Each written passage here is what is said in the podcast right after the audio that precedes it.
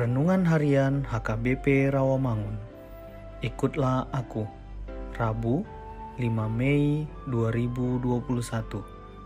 Dengan judul Tuhan adalah penolongku.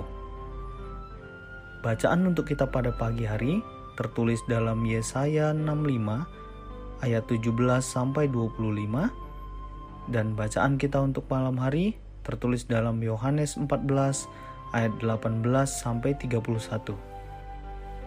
Dan kebenaran firman Tuhan untuk kita hari ini tertulis dalam Ibrani 13 ayat 6 yang berbunyi Sebab itu dengan yakin kita dapat berkata Tuhan adalah penolongku aku tidak akan takut. Apakah yang dapat dilakukan manusia terhadap aku demikian firman Tuhan Manusia adalah makhluk sosial yang sangat memerlukan untuk berinteraksi dengan manusia lainnya atau makhluk lainnya serta sangat membutuhkan pertolongan manusia yang lain untuk mampu bertahan di dalam kehidupannya. Tetapi realitanya, pertolongan yang diharapkan dari orang lain sering membuat manusia itu kecewa dari apa yang diharapkannya karena bisa saja orang itu mau menolong dengan maksud-maksud tertentu atau kepentingan diri yang terselip dalam perilaku menolong. Juga terkadang tidak dengan sungguh-sungguh mau hendak menolong. Firman Tuhan hari ini menyatakan bahwa hanya Tuhanlah yang menjadi sumber pertolongan dalam hidup kita.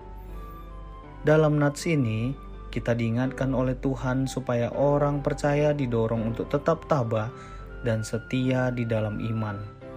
Semakin dewasa secara rohani dan mempertahankan kekudusan sebagai umat pilihan Allah.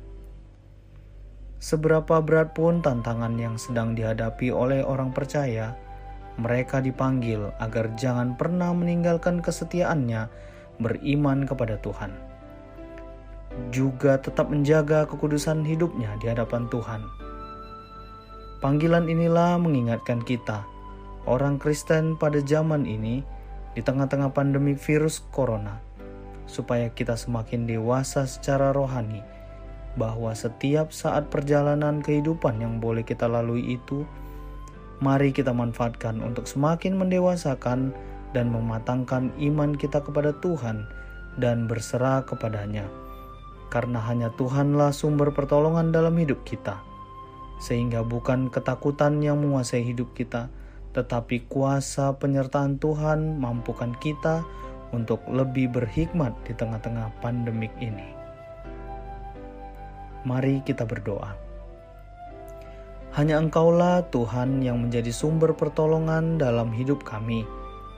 Karena itu, tuntun dan lingkupi kami dalam menjalani hari-hari kehidupan kami.